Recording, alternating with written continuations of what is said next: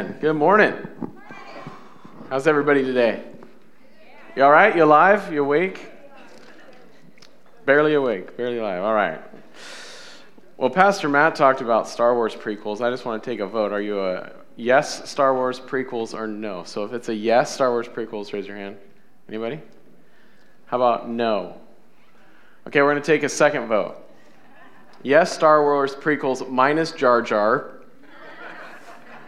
Anyone? Does that change any minds? Okay. All right. It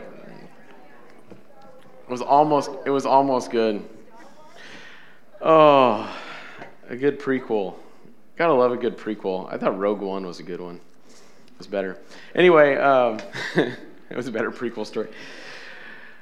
What is the purpose of a prequel, right? It's to tell the backstory. It's to tell the backstory of something. It's to give the history. It's to help you further understand the character development and all these kinds of things. It's interesting if you if you've relocated. Has anyone moved to Washington in the last two years, two three years? Anyone? Okay, there's one there, right? Has anyone started going to this church in the last two or three years? All right, raise your hand. Look at all those hands. Now, what's crazy? That's awesome. But what's what's wild about that is, is you come into a new church in a new state, and there's a whole story that people don't know about you, and sometimes that's a good thing. and sometimes it's like, I wish you just knew what I've walked through. We, we get into these places and and we're just, uh, it's like some, they don't know. We just know you for who you are today. We don't know. Some of you have friends that in high school that you still are in contact with, and they know you in a different way than I know you. Right? And so we have these because they know the prequel. They know the early parts. They know the early stories. So uh, we're going to talk about the prequel today. If you could turn this down just a little bit, please. Um, I'm hearing myself twice, and I only like to hear myself zero times. So um, our theme this year is break ground. We believe that God is breaking ground. Hosea 10:12. Sow for yourself righteousness, reap steadfast love. Break up your fallow ground, for it is time to seek the Lord, that He may rain rains of righteousness upon you. I mean, this is this is the this is the call. This is what we believe God is doing. That God is going to break ground in our lives. And in this sermon series, this sermon series is called Sacred Ground. We're going to look at the sacred ground. In this series, we're going to find in the Bibles God's people in a place of captivity. It, it, wasn't the promise. We've, we've studied different things like Joshua and we've looked at them enter into the promised land. But in this series, what we see is they're in captivity and their homeland was in absolute ruins. And they would have to break ground in order to see it restored. If you ever read Nehemiah, has anyone ever read Nehemiah before?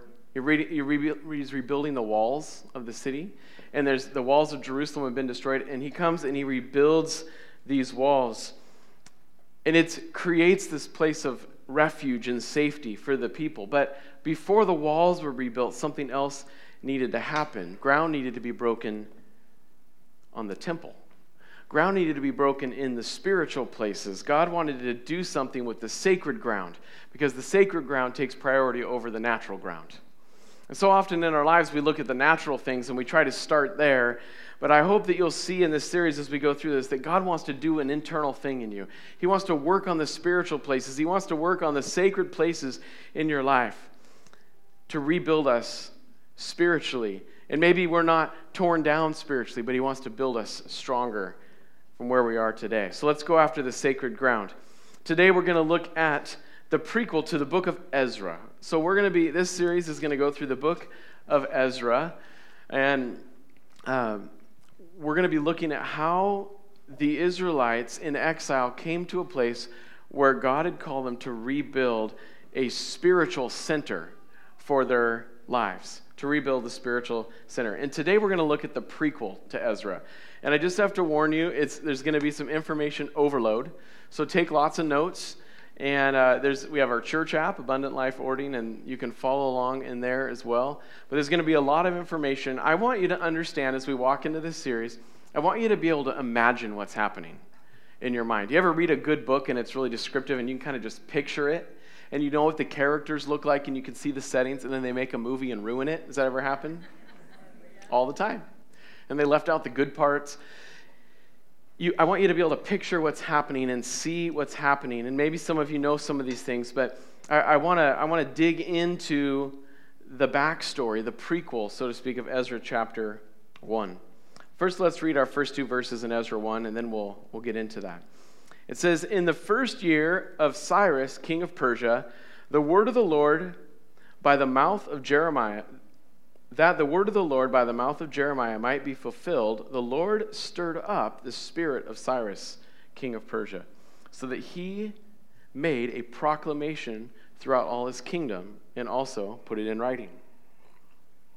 Then says Cyrus, king of Persia, The Lord, the God of heaven, has given me all the kingdoms of the earth, and he has charged me to build him a house at Jerusalem, which is in Judah. And we're going to just stop right there, and we're going we're going to dig into these two verses. As I was studying this week, what I realized is there's just so much to be learned right here in just an intro, just a quick little setup. And, and actually, if you, just out of, just kind of for fun, if you go to, turn back a page in your Bibles to Second Chronicles chapter 36, it says the exact same thing in verse 22 and 23. It's a repeat of Ezra 1 1 and 2. So they're, they're showing us here that this whole, this, this whole story in Second Chronicles, where the Israelites are taken into captivity, it continues in Ezra 1 1. That's pretty unusual in the Bible. It, it doesn't usually happen where the same scripture is in the end of one book and the beginning of the next. And so, in my mind, I think we should pay attention to that. Why, why is that in there a couple of times? What do we need to understand about this?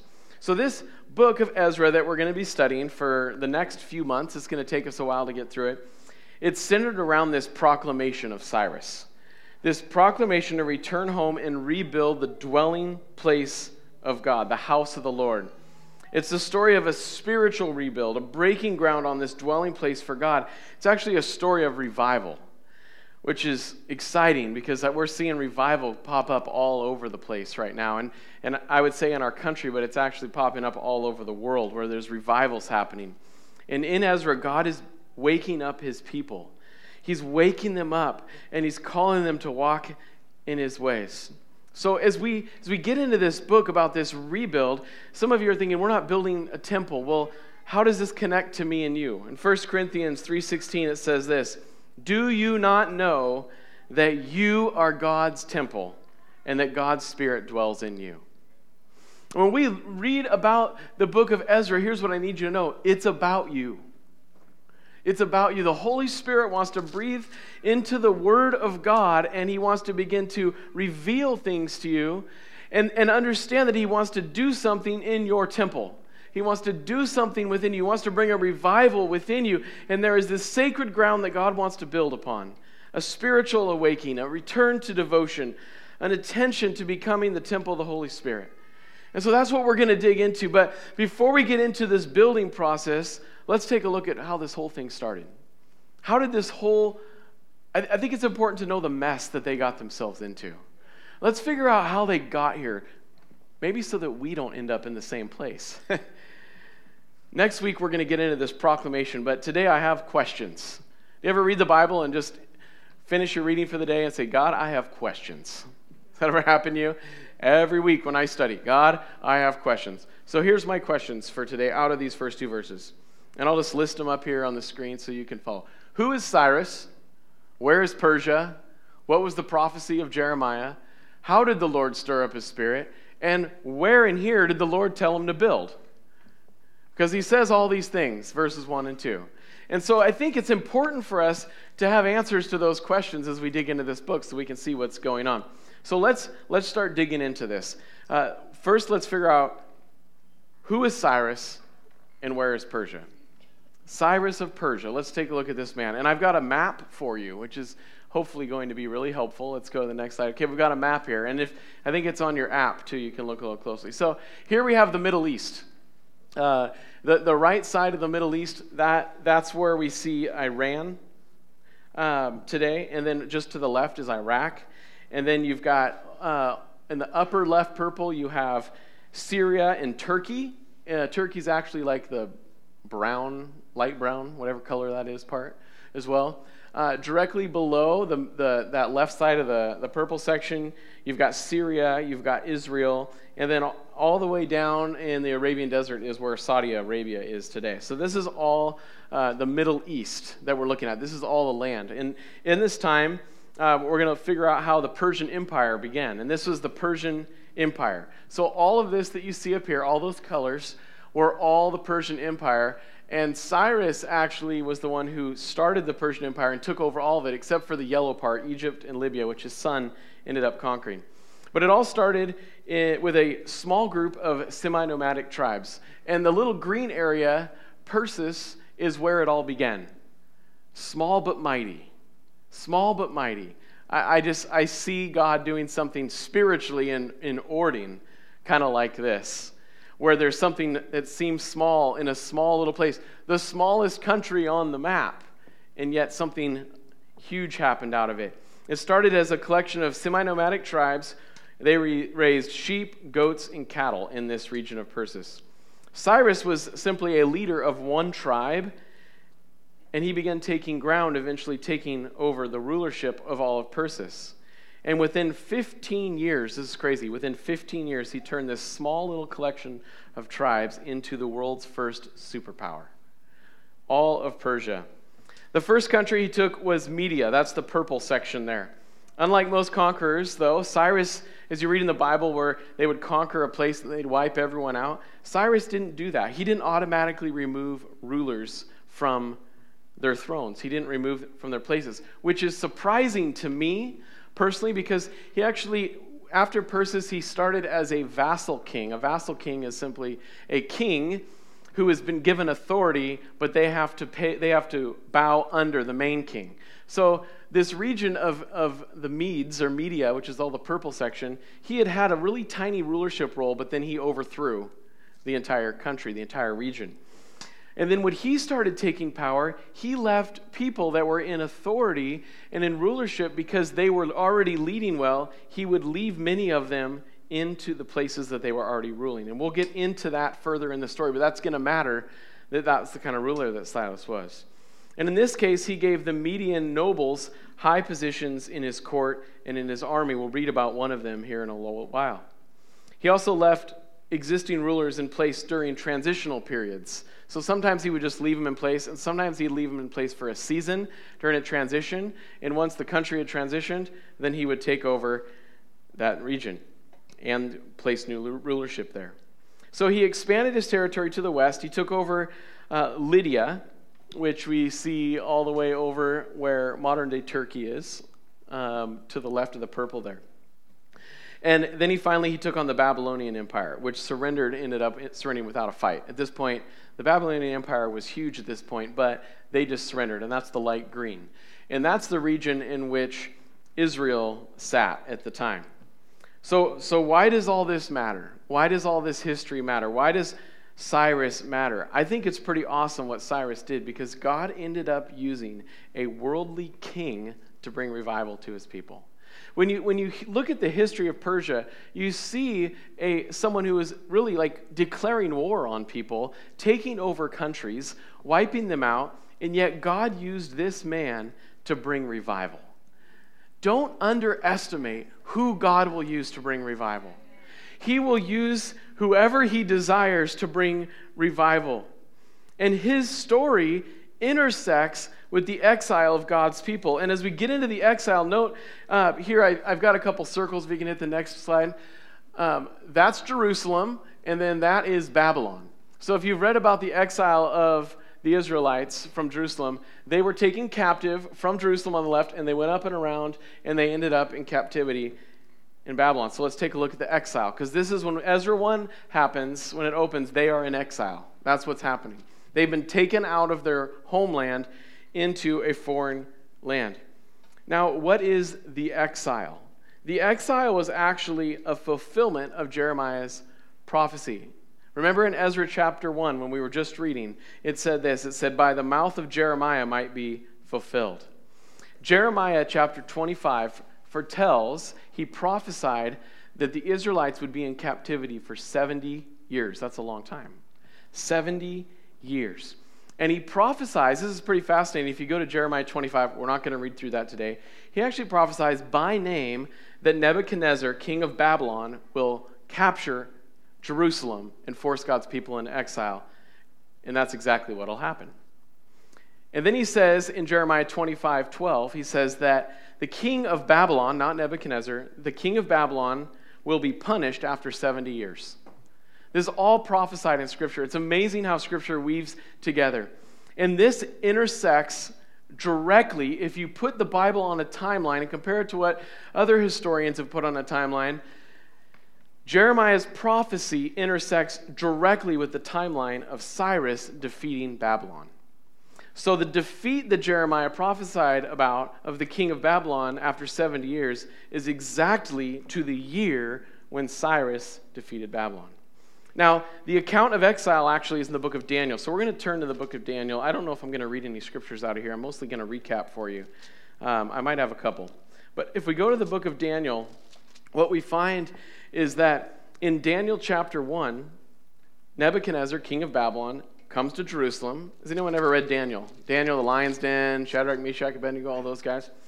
Uh, classic kid stories. Like, I love, we tell kids stories. Like, oh, kids, guess what? Men got thrown in a fire.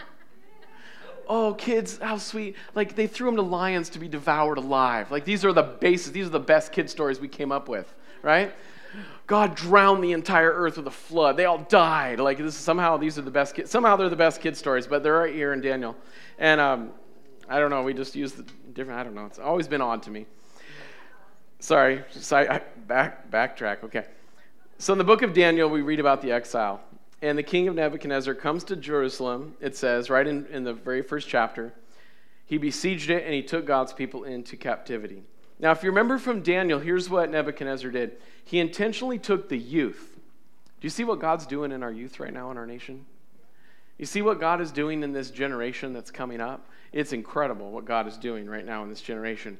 So the, the, the king, Nebuchadnezzar, was smart. He knew that that's where God was working. And so he took these youth and he indoctrinated them with Babylonian ideology. That never, doesn't happen here in America. I just want to be clear. No connection, no relation. Maybe. But the king was indoctrinating the youth, and he would take them into his court. And among those youth that we know about were Shadrach, Meshach, Abednego, and Daniel. And we've heard those stories if we've been in church. If not, go read the first part of Daniel. It's pretty exciting. And the first three were thrown into that fiery furnace, Daniel in the lion's den. And what happened to all of them? God delivered them, God rescued all of them. And God gave Daniel the spiritual gift of interpreting dreams and visions. So throughout Daniel, we see him interpreting dreams for Nebuchadnezzar and for the kings, and he's, he's elevated to this place, this position. As time went by, Daniel became a trusted counselor to the king. He went from someone, this is important if we remember, Daniel went from a place in which he was getting promoted in this place, but he wasn't buying in to the indoctrination because he was saying, Look, my God is who I will serve and him alone. And so Daniel becomes this counselor, and in Daniel 5, he's called on to interpret, interpret mysterious handwriting on the wall. Does anyone ever heard this story? There's this king, no longer Nebuchadnezzar, I think it was Belshazzar was his name, and he was having a big party, and all of a sudden this handwriting appears on the wall, and it says something like, um, like Mene, Tekel, Peres, or something like that, right? And it says in verse 25 of Daniel 5, this is Daniel chapter 5, they call on Daniel because all the magicians couldn't figure it out. So they call on Daniel and say, Daniel, will you interpret this mysterious thing on the wall? And Daniel says this, this is Daniel 5, 25 through 28, says, The days of your kingdom are numbered. That's the first word. The second word, tekel, means you have been weighed and you have come up short. And the third word means your kingdom will be given to the Medes and the Persians. At that moment, we read from Daniel 5 that Daniel is instantly promoted to third in command of the kingdom because he gave that interpretation. So at that moment, now Daniel's third in command, and then later that same night, Cyrus's army came and they took control of Babylon and it became part of the Persian Empire. It didn't take very long for that interpretation to come to pass. So we're, we're watching this intersection happen between Cyrus and in the book of Daniel. And he appointed, remember, he kept rulers in place, Darius the Mede from the land of Media as the ruler over that region. Okay, so all this is happening. This is all happening to the Israelites. There's a bunch of craziness going on. And then we get to the turning point, and this is pretty exciting. Well, I want to get to these last two questions of Ezra 1. The questions were How did the Lord stir up the spirit of Cyrus? And when did the Lord charge him to build? Well, what we see is the first thing that happened is actually the Lord stirred up the spirit of Darius. He was the first one, and that impacted Cyrus. Remember in Daniel chapter 6, here's we get to our Daniel in the lion's den. If you recall, if you don't know the story, I'll give you the quick recap. Some people set out, they didn't like Daniel. He was, he, he was different than everyone else. He didn't buy into all the ideology. And so they tried to set him up. And they said, let's make a rule, new King Darius. We want to honor you and want to serve you. They were brown nosers, okay? And they said, let's make it, we have to, everybody has to pray to you. And Darius says, Great. And Daniel says, Uh uh-uh, uh, ain't going to happen. I pray to God and God alone. And that's it. And so Daniel refuses to stop praying. I love what Daniel did. It says that he went to his home and he sat in the window. If you want to not get caught, you don't sit in the window. You go into the closet, you go hide in the bathroom and pray. He sat in the window and said, My God, my God, I will bow to you alone. And he wasn't going to change, he was not going to compromise. And so, as a result of that, Darius liked Daniel, but now all these other people were like, You got to follow your own rules. So he says, Okay, Daniel disobeyed. Let's throw him in the lion's den. And Darius is like, Oh God, spare this man. So Daniel goes in, and he, the next morning, they open up the cistern, and they, Daniel's in there he's petting the lions, you know, he's feeding them treats. They're just, you know, they're jumping through hoops with fire. I mean, like, he's got them all trained. It's amazing, you know, like, just incredible. And the king can't believe it. And so the king's like, Daniel, come out. And then the other guys who made Daniel go in, he's like, see ya. And down, down they went. And then the lions were magically hungry that morning.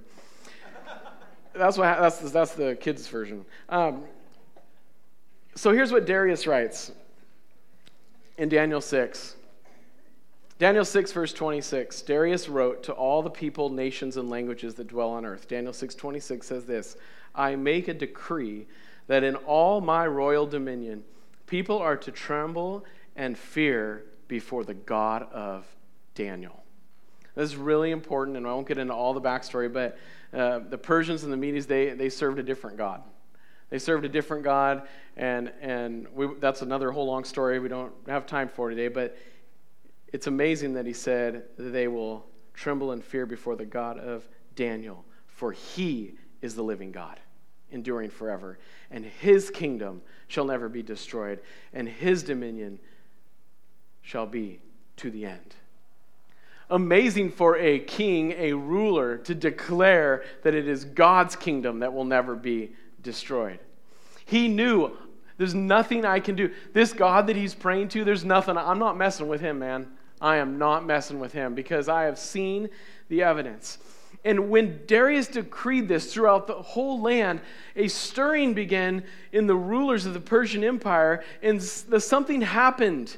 Something happened then in Daniel chapter 9. We're going to go to Daniel 9, and it lines up historically. And I want you to know, like, most of my research this week was actually don't don't throw stones at me was not out of the bible i did a lot of that too but i did a lot of research through different historical works including the history channel of all things lots of different historical so this is what i'm telling you is all supported by historical documented evidence okay if you ever if you ever people need to say i don't know what the bible says it's all there it's all backed up it's all agreed upon. So there's this stirring in the empire. And then in Daniel 9, what happens, and you can read this later if you'd like, Daniel begins to cry out before the Lord in repentance and desperation to say, God, God, I need you to come and help us. And Daniel actually, specifically, and you'll see in Daniel 9, he goes to God and he says, God, about that prophecy that Jeremiah gave, God, I think it, time's about. God, I think it's been 70 years.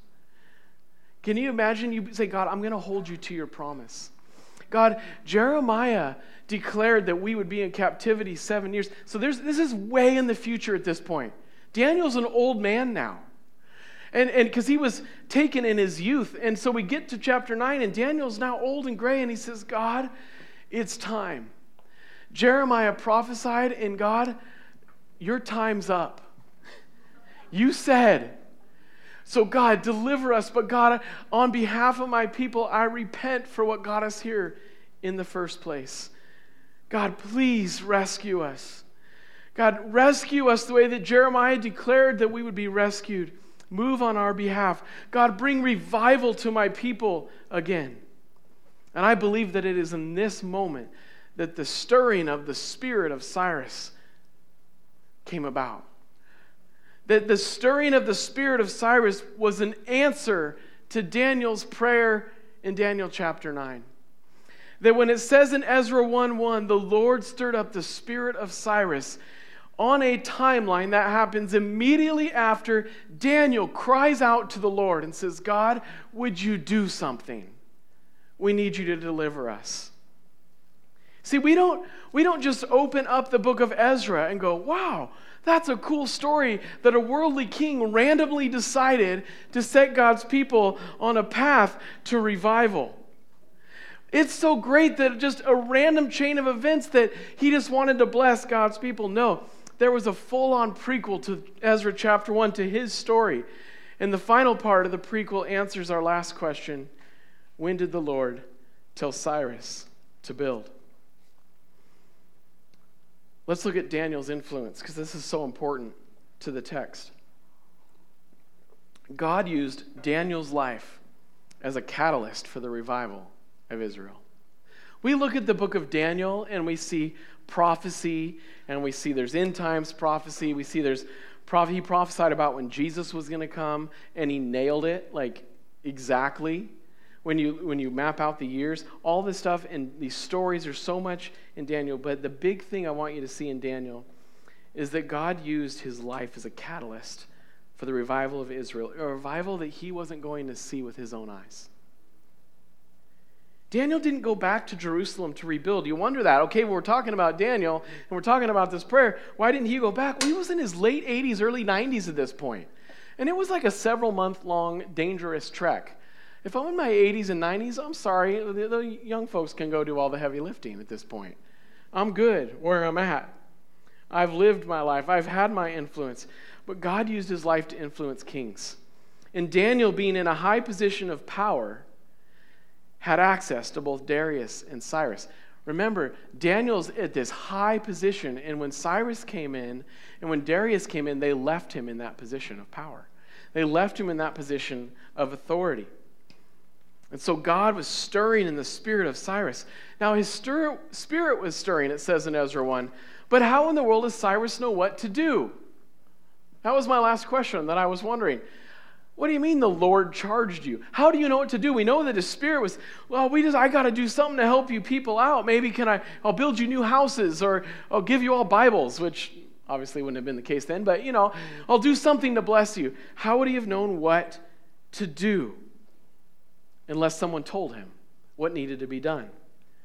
See, someone who Cyrus trusted, someone who is unnamed in our Bible, someone who is unnamed, we know this, brought Cyrus a book. Someone came to Cyrus and said, I would like you to read this, please. I have a book for you to read. I believe that someone was Daniel. I don't have any definitive proof, but in our Bible, we see that there was one person in a high position of authority who had access to the Persian king, and that was Daniel. And so I come to the conclusion that it, God used him for this purpose. We learn how it all unfolded really from a first century historian named Josephus. Josephus was lived in the very first century. He was born in like AD 30, 37, I think. And in book 11 of his writing called Antiquities of the Jews, he tells us this quote, Thus saith Cyrus the king, Since God Almighty hath appointed me to be the king of the habitable earth, I believe that he is that God which the nation of the Israelites worship. For indeed, he foretold my name, by the prophets that I should build him a house at Jerusalem in the country of Judea. Josephus goes on to say that this was known to Cyrus by reading the book which Isaiah left. That's his exact words. That he this was known to Cyrus by his reading the book which Isaiah left. So what did Isaiah leave? 200 years earlier. This is 200 years earlier. I want you to hear what Isaiah prophesied in Isaiah 44, verse 28. This blows my mind. It says, I am the Lord who says of Cyrus, before he's even born, I, who says of Cyrus, He is my shepherd, and he shall fulfill all my purpose, saying of Jerusalem, She shall be built, and of the temple your foundation shall be laid. 200 years. Can you imagine? He goes on in Isaiah 45 with phrases like, The Lord says to his anointed, to Cyrus, I call you by your name. He says this to Cyrus 200 years before. I name you, though you do not know me. Can you imagine reading this? Can you? I, I can't imagine if someone handed me a book that was written 200 years ago and it says, And the Lord declares that Brad will pastor a church called Abundant Life in Orting, I would like fall over. I'd pass out. I wouldn't know what to do. It would freak me out. I'd be like, can we get this time authenticated? Because I just don't know if I can believe it. It's crazy. But this is what happened in Cyrus's life. And his stirring of the Spirit of the Lord because Daniel prayed for him. Some of you have been praying for people, and you're saying, there's no hope. This was a Persian conqueror who wiped out people. And Daniel prays for him, and there's a stirring in his heart. And so that when the Lord had done something in his heart, some of you are waiting and you're praying for someone and you're saying it'll never be a breakthrough, but God's going to give you the right time. You need to pray for someone to come into that life and say, God, I need you to bring a Daniel to show them Isaiah. I need you to bring someone. God, would you begin to open his heart, open her heart to see, Lord God, and God used Isaiah, He used Jeremiah, and He used Daniel to impact the future. And as we turn to the book of Ezra for this series, here's what I want you to know their lives were all a prequel to this story. An incredible story about God's people reviving their hearts, reviving their spirits, reviving their nation.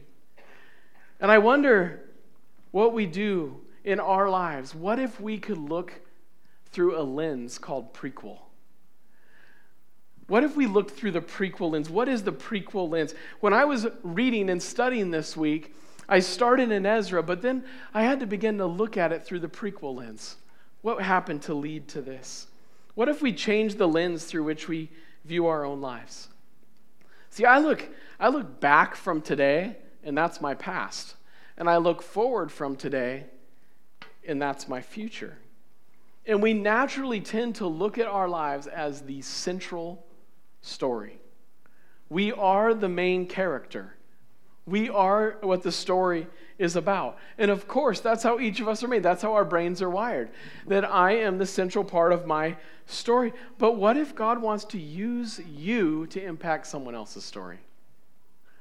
What if he wants to use you to impact someone else's story? When we, we put on the lens, I wish we could just put on some glasses, some kind of lens. The prequel lens opens our eyes to see that God's plans are bigger than us. To step back and to say, God, what if you could use me to impact someone else's story?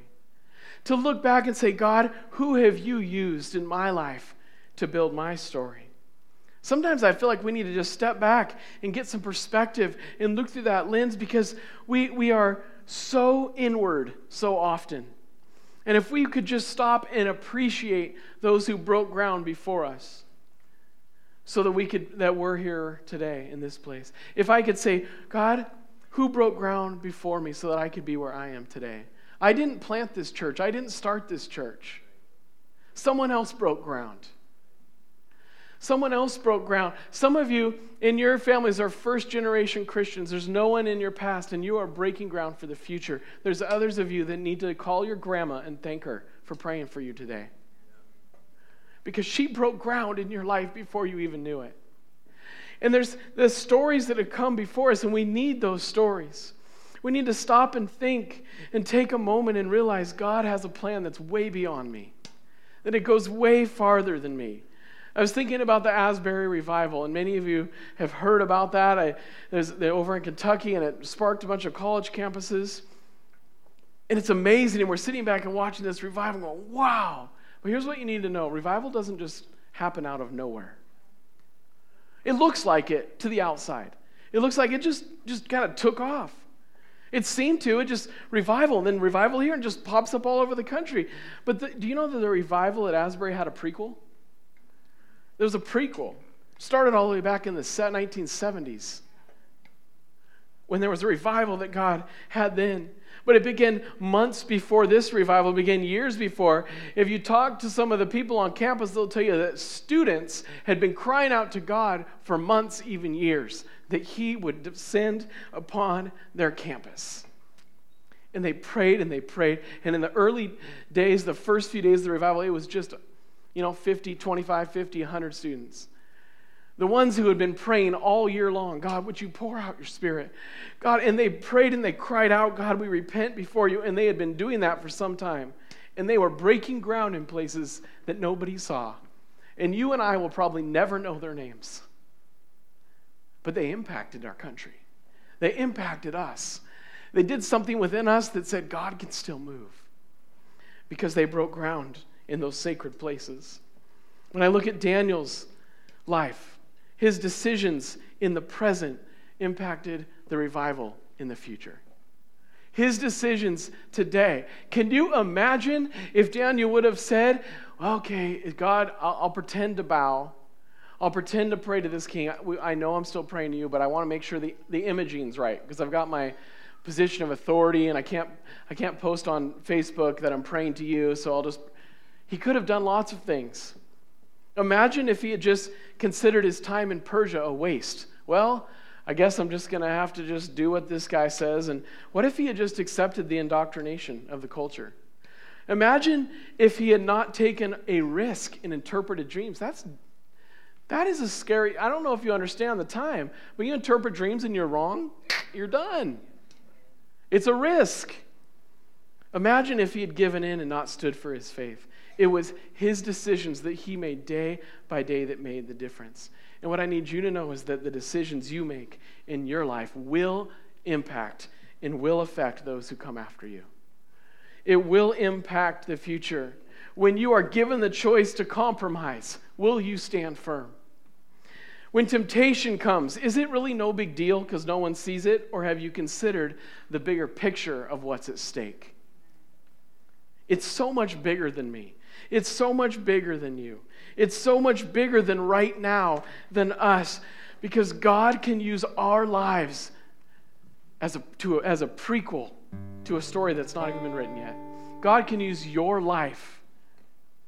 God can use my life as a prequel to a story that is yet to be written. And He wants to use us in mighty ways. But we've got to ask ourselves this question as we get ready to break ground on the sacred ground what kind of prequel am I writing? What prequel am I writing? What sacred ground in my life needs to be broken today so that those who come after me will be impacted by my story? That's the questions that we need to ask ourselves. God, how would you use me today? God, who do you want me to start praying for? What are the things that I'm doing? Where are the places that I'm compromising? What are the things, God, I need to see the bigger picture. And we get out that prequel lens and say, God, so much more is at stake than really my comfort, than what I have going on. As we close, I just want you to consider that. I want you to consider the prequel lens. With that in mind, to go to the Lord and say, God, what sacred ground in my life needs to be broken? What things in my life are I'm like, you know what? It just is what it is. I'll always, always be this way. And it just, I'm always going to have this or I'm always going to have that. But, you know, God's still good. And I get all that. But what if you considered about those that come after you and your decisions and your selfishness or your attitudes, whatever that looks like in your life, to say, God, it's not about me right now. It's about who comes after. It's about the generation that comes after. It's about my children. It's about my niece. And it's about my nephew. And it's about my neighbors. It's about others. It's those who are coming after me. God, what do you want to do in my life? Where is the sacred ground that needs to be broken? Where do I need to be intentional and make changes? Where do I need to see freedom in my life? Some of you are so content with not having a place of freedom in your life because you kind of just are used to it now and you've learned to manage. And we say things like, that's all right, I manage with it. God, first of all, God wants more for you than that.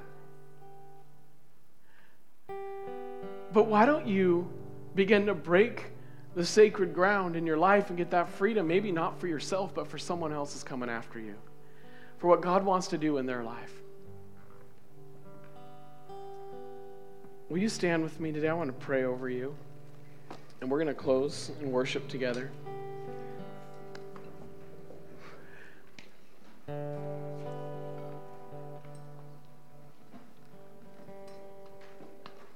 Would you just close your, bow your heads and close your eyes? Lord, we come before you today. Lord, we want to take the sacred ground. So, Lord God, what needs to ever needs to happen within us, Lord, that you during this series, Lord God, you would bring freedom to our hearts, Lord. I pray right now, today, that you would open up our eyes and open up our hearts to see the bigger picture, to see that our story was impacted by someone who walked before us and our story is going to impact someone who walks after us. And so, God, I pray that today in the present, that we are aware and we are conscious of this, Lord, and say, God, for the sake of my future, for the sake of who comes after God, I'm going to get to work. I'm not going to settle for this any longer. I'm going to get out of this place. It's uncomfortable, but I'm going to do it, Lord, because there's a prequel that I need to write for someone else's story. Lord, would you begin to reveal to each one of us today, God, what it is that you want to do during this series. Prepare our hearts, Lord God, right now, in Jesus' name. Lord, we declare over this region revival that is to come. And Lord, let it begin with us. Let us begin writing that story, Lord God. Let us be a people who pray. Let us be a people who intercede. Let us be a people who repent. Let us be a people who don't compromise, Lord God that leads to a great move of you, Lord God, where, where the lost are found and rescued and saved. Lord God, we trust you and we ask you to do this in Jesus' mighty name.